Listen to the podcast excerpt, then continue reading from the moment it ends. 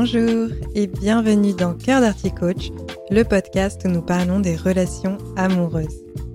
L'amour n'a pas besoin d'être parfait, seulement d'être vrai.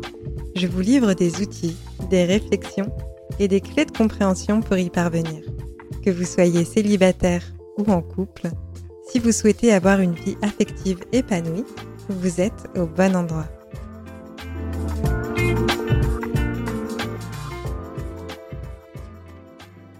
Bonjour à toutes et à tous, je vous retrouve aujourd'hui dans ce nouvel épisode pour vous parler de dépendance affective.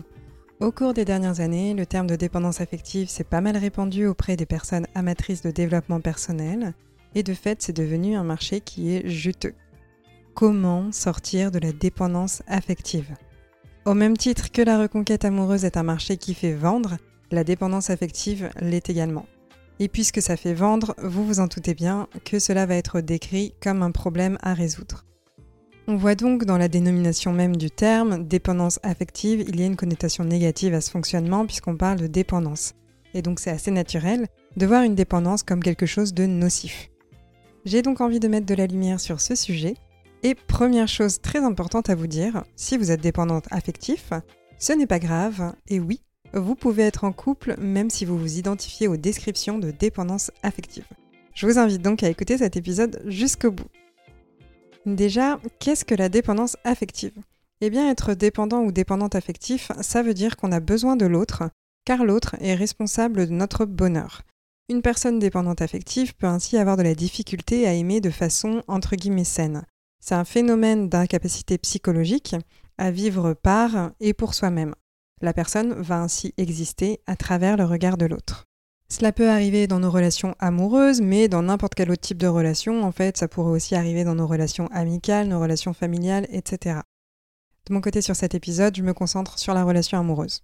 Du coup, pour continuer, quand on est dépendant affectif, on cherche à combler un vide à l'intérieur par le biais d'un ou une partenaire. C'est généralement un frein à une relation saine, mais ce n'est absolument pas une fatalité. On reconnaît la dépendance affective par un certain nombre de symptômes. Donc si vous vous retrouvez dans la liste que je vais décrire, il est possible que vous soyez dépendant ou dépendante affectif, mais selon moi, le diagnostic à poser est à faire auprès d'un ou une professionnelle de santé qui connaît le sujet.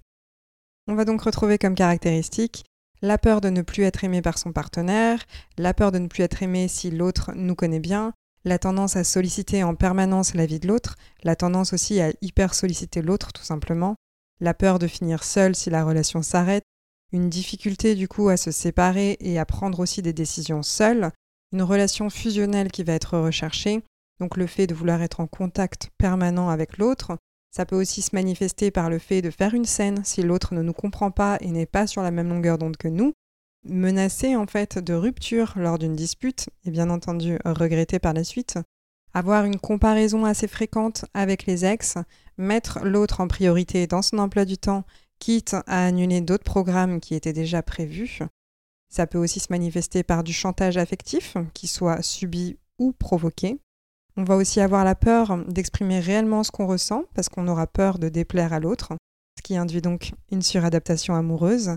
Il y a également une demande de réassurance permanente, mais aussi du coup associée avec la difficulté à voir les signes d'affection donnés par notre partenaire, et aussi, on va négliger du coup nos autres relations, puisqu'on va être très exclusif dans la relation à l'autre.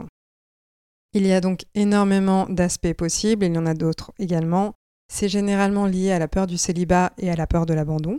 Cela induit donc l'incapacité à se rassurer soi-même, mais aussi l'entretien de pensées obsessionnelles envers l'autre.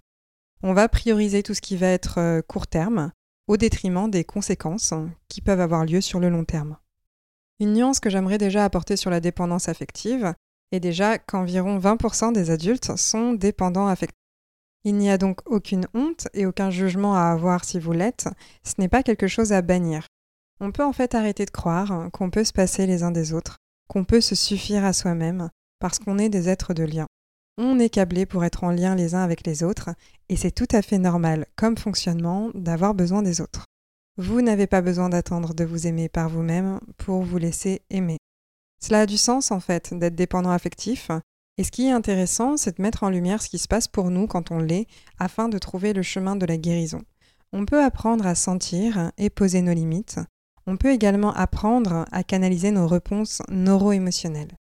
Et très important, soigner aussi une dépendance affective peut se faire en ayant la sécurité d'un lien amoureux. Le danger qui se pose avec la dépendance affective est le fait d'accepter l'inacceptable par peur de perdre le lien avec l'autre. Donc ça rejoint ce que je mentionnais précédemment avec le fait de privilégier le court terme plutôt que le bien-être au long terme. Ce qu'il faut fuir, donc quand on est dépendant affectif, ce n'est pas une relation où un schéma de dépendance se révèle. Il ne faut pas avoir peur de la relation dès qu'il y a des ressentis de dépendance dans le lien. Ce qu'on va fuir par contre, c'est la violence physique et relationnelle d'une personne qui n'est pas prête à changer. On fuit lorsqu'une personne a un comportement invivable et n'est pas prête à changer ce fameux comportement. Il n'y a pas de c'est mon tempérament, je peux être un peu sanguin, sanguine, il faut me prendre tel que je suis, ça, euh, il n'y a pas de ça qui tienne. Un comportement nocif reste nocif, peu importe à quel point on arrive à comprendre le comportement de la personne et avoir de l'empathie pour cette personne, si cette dite personne n'est pas disposée à se remettre en question pour avoir un lien serein, là, il n'y a pas de sujet, on quitte la relation, quand bien même c'est compliqué. On se fait aider pour partir si besoin, mais on ne reste pas dans ce lien. Une violence subie n'est pas moins grave que la perte d'une personne qu'on aime. Le piège dans lequel ne pas tomber quand on est dépendant ou dépendante affectif est de privilégier son émotion à court terme au détriment des éléments rationnels qui montrent que la relation ne nous convient pas. Le fait d'être dépendant affectif aura forcément un impact sur la relation, mais ça ne veut pas dire qu'on ne peut pas être dans une relation amoureuse. Dans le couple, une personne dépendante affective aura des demandes d'affection assez élevées envers son partenaire.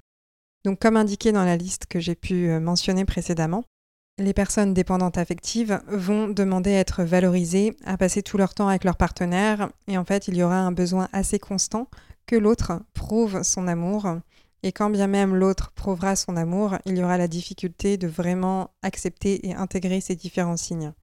En fait, les personnes dépendantes affectives auront tendance à se sentir abandonnées dès que la vie de l'autre ne tourne plus autour d'elles.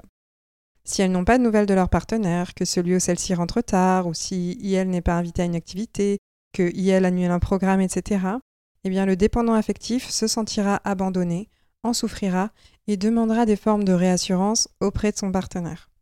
Le partenaire en souffrira, la personne dépendante affective souffre de cela également. Et le problème n'est pas en soi la dépendance affective, mais c'est plutôt le refus de mettre de la conscience sur celle-ci. Ce qui compte, c'est ce qu'on va en faire quand on identifie qu'on est dépendant ou dépendante affective. On peut apprendre à connaître nos limites et identifier où est-ce qu'on en est à un instant T. Et une fois que c'est identifié, eh ben, qu'est-ce qu'on en fait? Donc comment est-ce qu'on fait pour se libérer de la dépendance affective? Ben Déjà, c'est quelque chose qui peut se traiter en thérapie. Et si vous sentez que c'est vraiment très lourd émotionnellement pour vous, je vous invite à vous tourner vers de la thérapie cognitive et comportementale. C'est aussi quelque chose qui peut se traiter du coup en séance de coaching amoureux. Donc vous pouvez faire appel à moi sur ce sujet si cela vous appelle. Mais je vais déjà vous donner des premières pistes pour vous mettre sur la voie de la guérison. La première chose, va être d'identifier comment est-ce que votre dépendance se manifeste. Avez-vous tendance à être jaloux, jalouse, possessif, contrôlant ou encore colérique? Et quand cela arrive, quand vous êtes en souffrance dans la relation et dans le lien, quel est le besoin que vous cherchez à combler? Est-ce que c'est un besoin d'amour? Est-ce que c'est un besoin de reconnaissance? Est-ce que c'est un besoin d'importance? Et essayez vraiment d'être très honnête avec vous-même sur le besoin qu'il y a derrière, parce que là je viens de vous en citer trois, mais en soi, ça reste des mots qui sont quand même assez valises. Essayez quand même d'aller voir en profondeur qu'est-ce qui se dit de ce que vous êtes en train de vivre. Et en fait, quand vous allez trouver qu'est-ce qui se dit de ce que vous êtes en train de vivre, est-ce que ça vous renvoie à une situation que vous avez vécue dans l'enfance?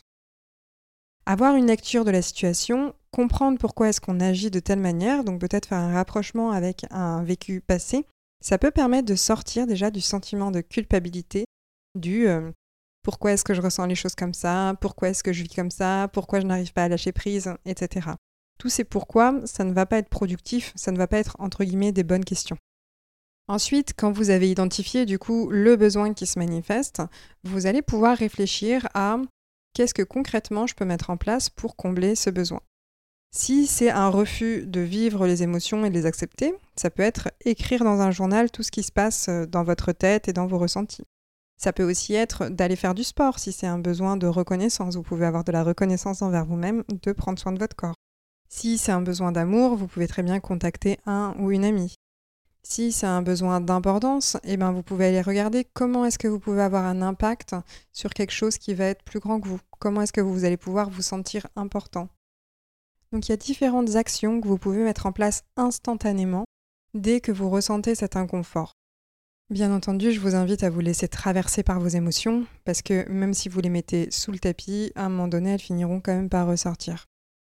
Un autre bon moyen pour sortir de la dépendance affective est de renforcer son estime de soi. C'est donc un travail d'introspection. Vous devez apprendre à vous connaître et vous rendre compte de votre valeur. Vous êtes unique, exceptionnel, il n'y a pas deux personnes comme vous, il y a une merveille à l'intérieur de vous, et donc votre valeur est inestimable. En prendre conscience, c'est un merveilleux cadeau que vous pouvez vous offrir. Et d'ailleurs, l'épisode 13 de mon podcast est sur l'amour de soi, donc je vous invite à l'écouter si vous souhaitez approfondir ce sujet et avoir des pistes sur comment faire pour renforcer votre estime de vous-même. Nous voilà donc à la fin de cet épisode. J'espère qu'il vous a plu et qu'il aura pu amener un peu de clarté et justesse sur ce qu'est la dépendance affective. N'hésitez pas à me mettre une notation positive sur le podcast ou à vous abonner. Cela permet de le mettre en avant afin que plus de personnes le découvrent. Je vous dis à très bientôt pour un prochain épisode. Prenez soin de vous.